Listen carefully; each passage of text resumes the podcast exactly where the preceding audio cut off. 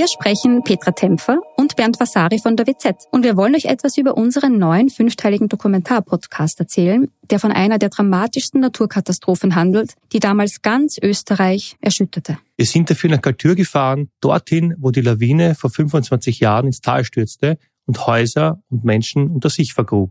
einunddreißig Menschen starben, darunter zahlreiche Kinder. Wir haben nach Antworten auf die Frage gesucht, wie es überhaupt zu dem Unglück kommen konnte und wer damals die Verantwortung getragen hat. Gibt es überhaupt einen Schuldigen? Die Galtürer haben uns auch erzählt, wie sie die Tage nach der Katastrophe erlebt haben. Der damalige Bürgermeister war übrigens Anton Mattle, der heute Landeshauptmann von Tirol ist. Ihr könnt unseren Podcast Galtür, der weiße Tod, unter w z punkt a t hören und auf allen Plattformen, wo es Podcasts gibt.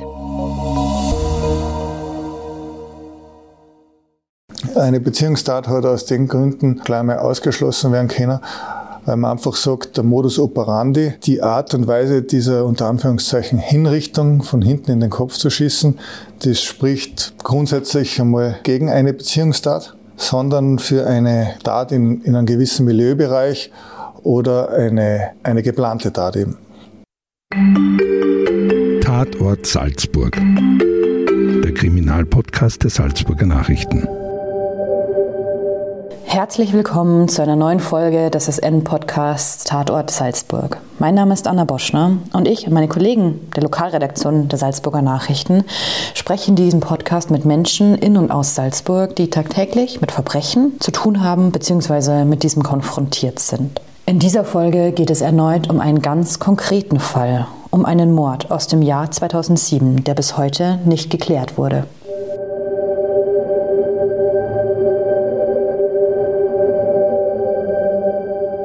Vor fünfzehn Jahren, im August zweitausendsieben, wurde Tomislav Jovanovic ermordet. Bis heute hat die Polizei noch keinen Täter gefasst. Spuren und Hinweise gibt es, doch diese führten bisher noch zu keinem Ergebnis. Jetzt wurde der Fall neu aufgerollt, denn laut Polizei gibt es vielversprechende neue Methoden, die im Jahr zweitausendsieben gesicherten Spuren erneut auszuwerten.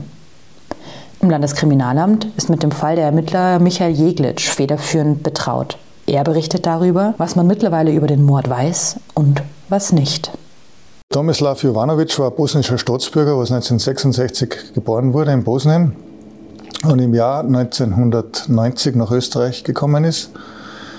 Ab dem Jahr zweitausendvier war er dann selbstständiger Autohändler. Polizeilich ist er überhaupt nie in Erscheinung getreten, also war er komplett unbescholten und unauffällig. Er hat sich dann in, in seinem Tätigkeitsbereich, dem Autohandel, Äh, relativ erfolgreich erwiesen und hat laut Zeugenaussagen zum Schluss teilweise bis zu zwanzig Autos pro Tag ein- und verkauft. Der einundvierzigjährige Tomislav Jovanovic verkaufte von seinem Autohandel in der Wawitzstraße im Salzburger Stadtteil Samm Gebrauchtwagen. Die Fahrzeuge hat er dabei vorwiegend in Österreich eingekauft und sie dann weiter in den osteuropäischen Raum verkauft.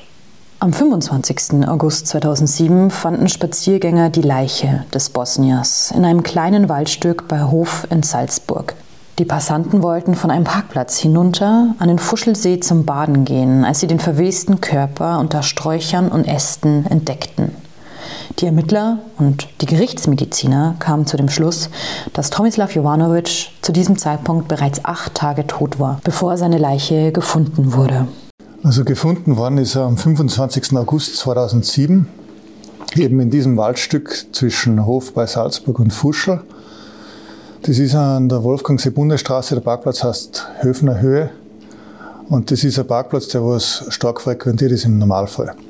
Von diesem Parkplatz geht es Luftlinie ca. hundert Meter bis zum Fuschlsee, relativ steil abfallend. Und auf diesem Also am Parkplatzrand in diesem Waldstück ist der Tomislav Jovanovic am fünfundzwanzigsten achten in den Abendstunden aufgefunden worden.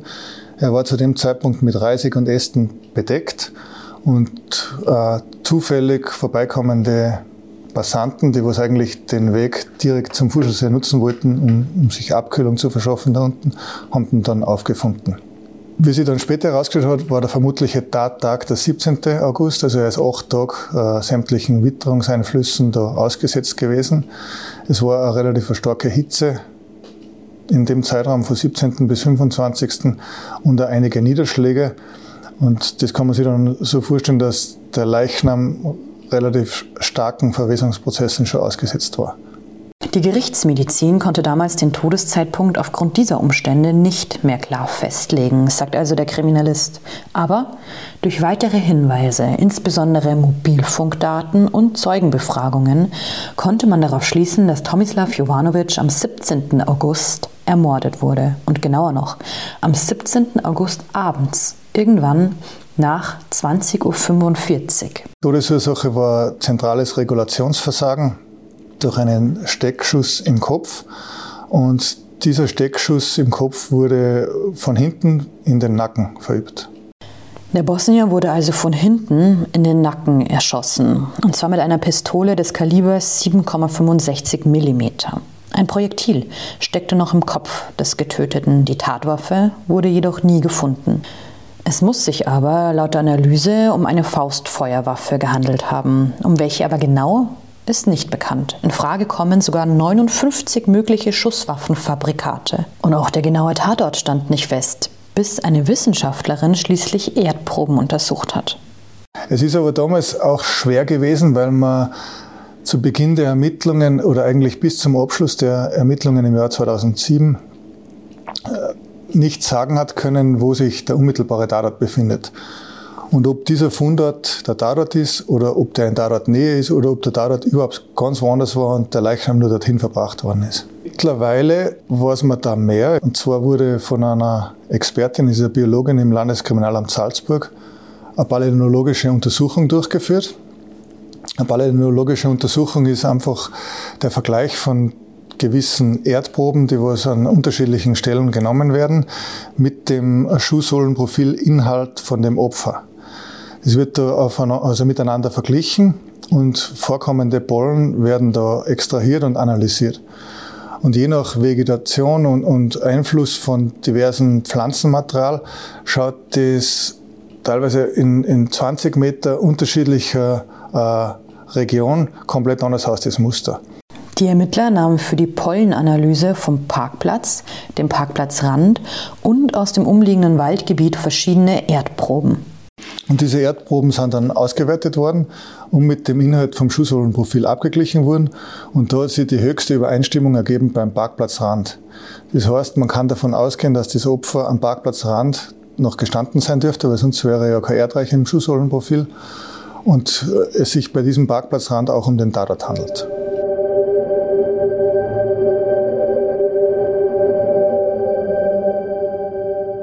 Die genaue Rekonstruktion des Tattages, also des siebzehnten August zweitausendsieben, war für die Ermittler gar nicht so einfach. Vor allem, weil das Autogeschäft von Tomislav Jovanovic wohl derart florierte, dass er am Tattag Autos angekauft bzw. verkauft haben soll, berichtet der Ermittler.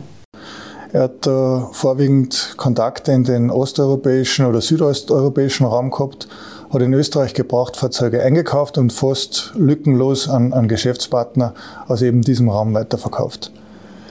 Das hat das Ganze auch so schwierig gemacht, weil alleine am Tattag, am siebzehnten achten zweitausendsieben, hat er mehr als hundert Telefonate geführt mit Bekannten und Geschäftspartnern aus dem In- und Ausland. Und dann kann man sich ausrechnen, bei über hundert Telefonate, auch wenn es mehrmals die gleichen Gesprächspartner waren, aber gibt es mindestens nur für diesen Tag fünfzig bis sechzig potenzielle Zeugen, die was dort zum Befragen sind. Deswegen haben die Ermittler damals die Rufdaten des Opfers rückerfasst. Das heißt, dass die Polizei nun sämtliche Gesprächsnachweise für den Zeitraum von Anfang August bis zum Tatzeitraum vorlagen. Daraus hat sich für die Ermittler ein gutes Bild ergeben, mit wem Tomislav Jovanovic am siebzehnten August alles telefoniert hat. Wobei man sagen muss, dass er auch an diesem Tag in seinem Geschäftsbereich brutal aktiv war. Also er hat allein am siebzehnten achten zwei Autos gekauft, eines verkauft, was man weiß. Und es gibt sicher noch einige Dinge, die was man zwischenzeitlich zwar vermuten kann, aber nicht nachvollziehen kann, weil es sind zwei Fahrzeuge, die was er an diesem Tag gekauft hat, die was nicht mehr aufgetaucht sind seither.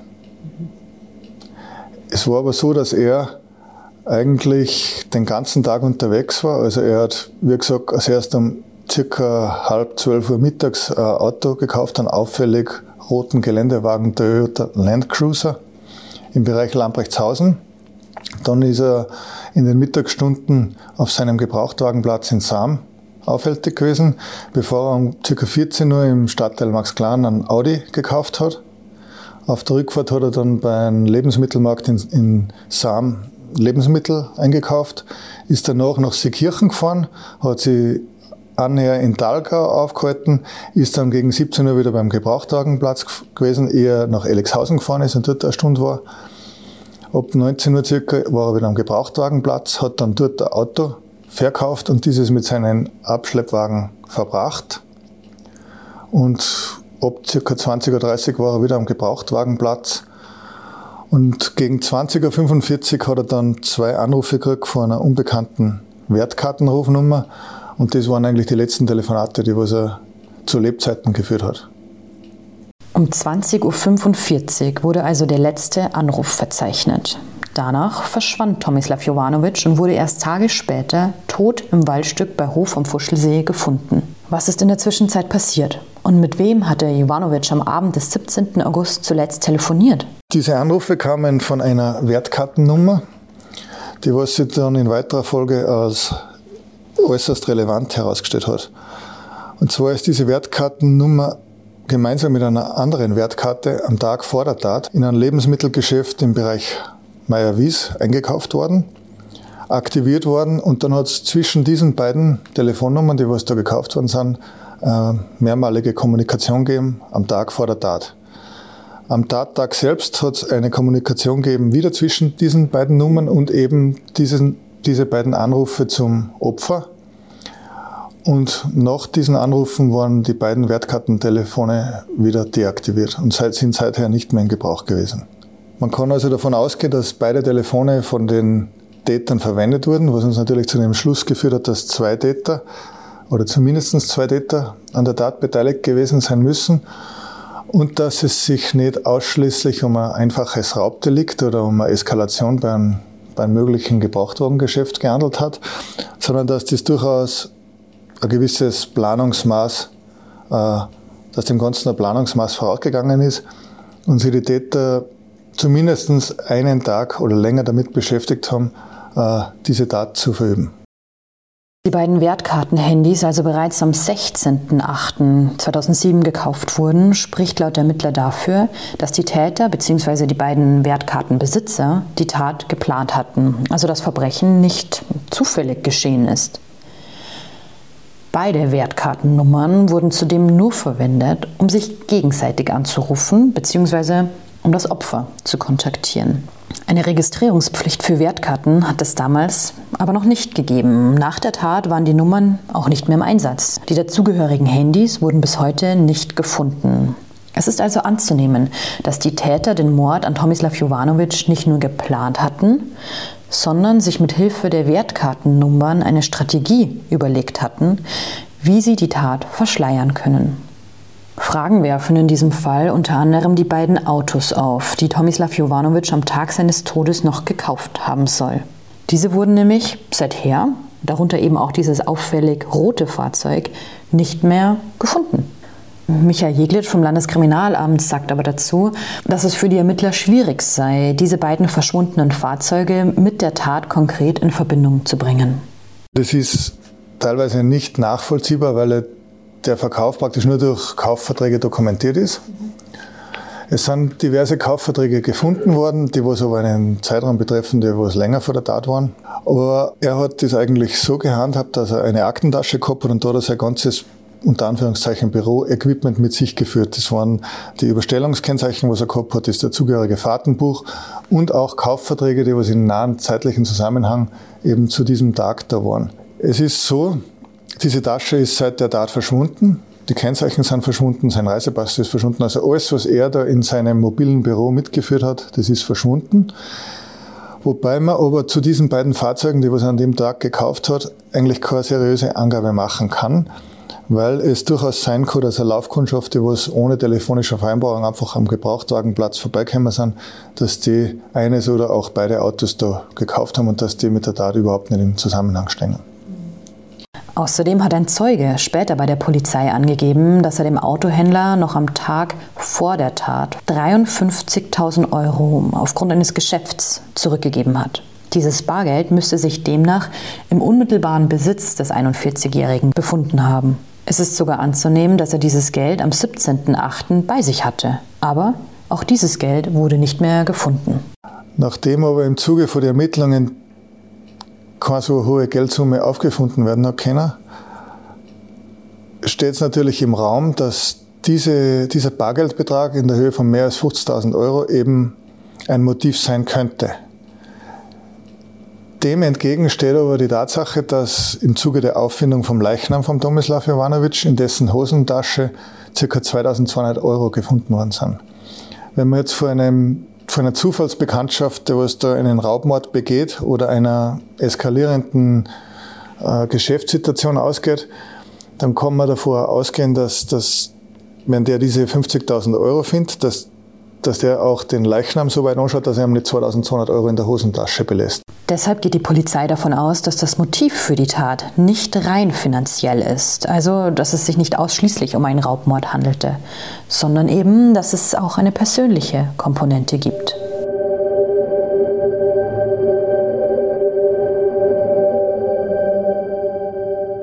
Tomislav Jovanovic dürfte befürchtet haben, dass er Feinde hatte. Das sagt der Salzburger Rechtsanwalt Stefan Rieder. Rieder ist Opferanwalt beim Weißen Ring und vertritt den Bruder des Ermordeten juristisch. Er weist darauf hin, dass es zwei Tage vor der Tat noch ein Gespräch mit Familienmitgliedern gegeben hatte, bei dem Tomislav Jovanovic bereits gewisse Befürchtungen und Ängste geäußert hat. Es hat am fünfzehnten August, ein Feiertag, hat in seiner Wohnung eine Besprechung oder ein familiäres Treffen äh, stattgefunden, und da war sein Bruder dabei und da waren auch äh, Nichten von ihm dabei, also die Kinder seines Bruders, und auch Bekannte waren dabei, und äh, im Rahmen dieses Besuches am fünfzehnten achten hat das spätere Mordopfer schon gewisse Ängste und Bedenken geäußert, dass er da mit einem Geschäftspartner Schwierigkeiten hat und äh, dass ähm, Geld nicht zurückbezahlt wird, wovon ich jetzt davon, wobei ich davon ausgehe, dass eben dieser Vermittler die Autos nicht geliefert hat. Also er gibt vorher Geld, nämlich einen relativ hohen, namhaften, fünfstelligen Eurobetrag, damit der zwei Autos liefert, und der liefert die Autos nicht und äh, gibt auch das Geld nicht her. Und bei dieser Besprechung am fünfzehnten August ist auch darum gegangen, dass der Vermittler sich dann auch nicht mehr gemeldet hat. Der war einfach nicht mehr erreichbar. Und das spätere Mordopfer hat jetzt überlegt, wie komme ich jetzt zu meinen Autos? Na, die werde ich wahrscheinlich nicht bekommen, aber dann möchte ich auf jeden Fall äh, mein Geld, das ich ihm bar ausgehändigt habe, wieder zurückhaben. Diese geäußerten Befürchtungen haben dann dazu geführt, dass die Beamten freilich auch gegen diese betreffende Person, von der Jovanovic scheinbar Angst hatte, Ermittlungen eingeleitet haben. Doch dieses Ermittlungsverfahren wurde in weiterer Folge mangels Beweisen wieder eingestellt. Anwalt Stefan Rieder stellte daraufhin für den Bruder des Mordopfers einen Fortführungsantrag. Doch auch dieser wurde dann vom Oberlandesgericht in Linz, das damals zuständig war, abgewiesen. Das war im August zweitausendneun. Damit ist die Einstellung der Ermittlungen gegen diese eine Person, der Name damals zwei Tage vor der Tat in dem Familiengespräch fiel, rechtskräftig, also endgültig.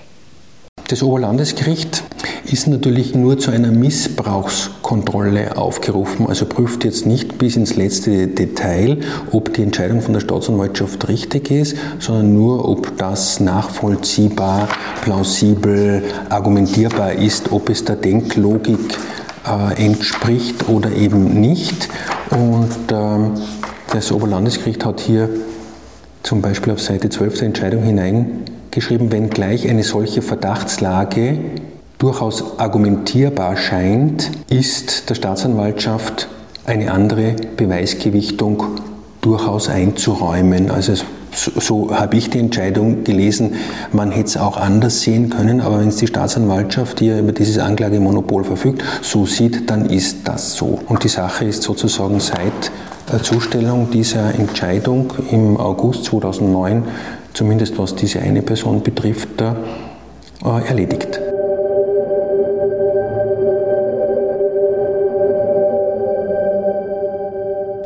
zwischen dem Platz in der Wawitzstraße in der Stadt Salzburg, an dem Tomislav Jovanovic sein Autohandel hatte, und dem vermuteten Tatort in der Nähe der Wolfgangseestraße B hundertachtundfünfzig liegen etwa zwanzig Kilometer. Wie der einundvierzigjährige damals zu diesem Waldparkplatz gelangt ist, also ob er möglicherweise noch selbst dorthin gefahren ist oder eben nicht, ist nicht ganz klar. Die Ermittler haben zwei Theorien. Also aufgrund der Tatsache, dass eben der Verbleib von zwei Fahrzeugen, die was er an dem Tag gekauft hat, bis dato nicht geklärt werden hat können, kann man auch nicht definitiv oder seriös Auskunft geben, wie er zum Tatort gelangt ist oder zum Fundort. Es gibt da zwei Arbeitshypothesen, mit denen wir arbeiten können und auch arbeiten. Das ist einmal die Variante eins, dass er selbstständig mit einem dieser Fahrzeuge zum Tatort oder späteren Fundort gelangt ist und nach der Tat durch die Täter dieses Fahrzeug an Unbekannte weitergegeben oder eben vom Tatort selbst verbracht worden ist.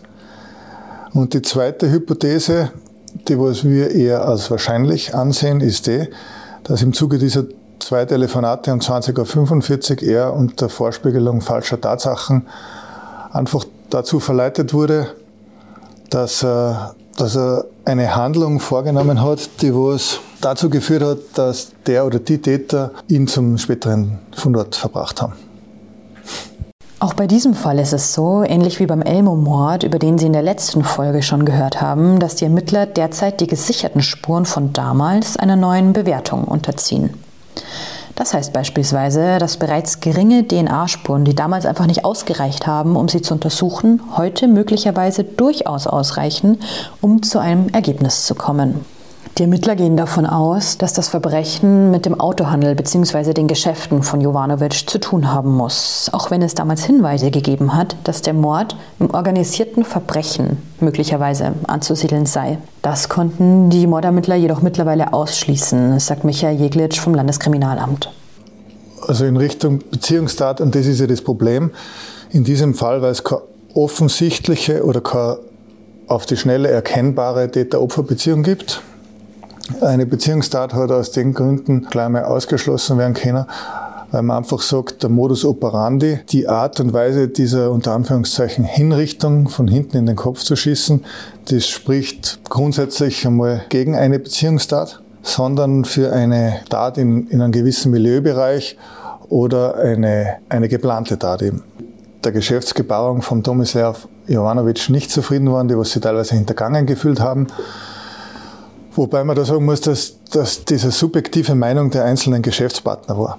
Es hat auch Hinweise gegeben, die was in die, in die Richtung organisierte Kriminalität fallen. Das wurde auch versucht zu verifizieren. Es wurden dahingehend zahlreiche Ermittlungen vorgenommen. Das hat sich aber überhaupt nicht bestätigt, sondern eher das Gegenteil. Es hat sich herausgestellt, dass der Tomislav Jovanovic ein redlicher Geschäftsmann war, der was sie mit dem, mit dem An- und Verkauf von Gebrauchtfahrzeugen eben da stark etabliert hat und sage jetzt einmal ein, ein gutes Einkommen gefunden hat. Auch wenn bereits fünfzehn, fast sechzehn Jahre vergangen sind, gibt es also noch immer Chancen, dass dieser Fall in Salzburg gelöst wird.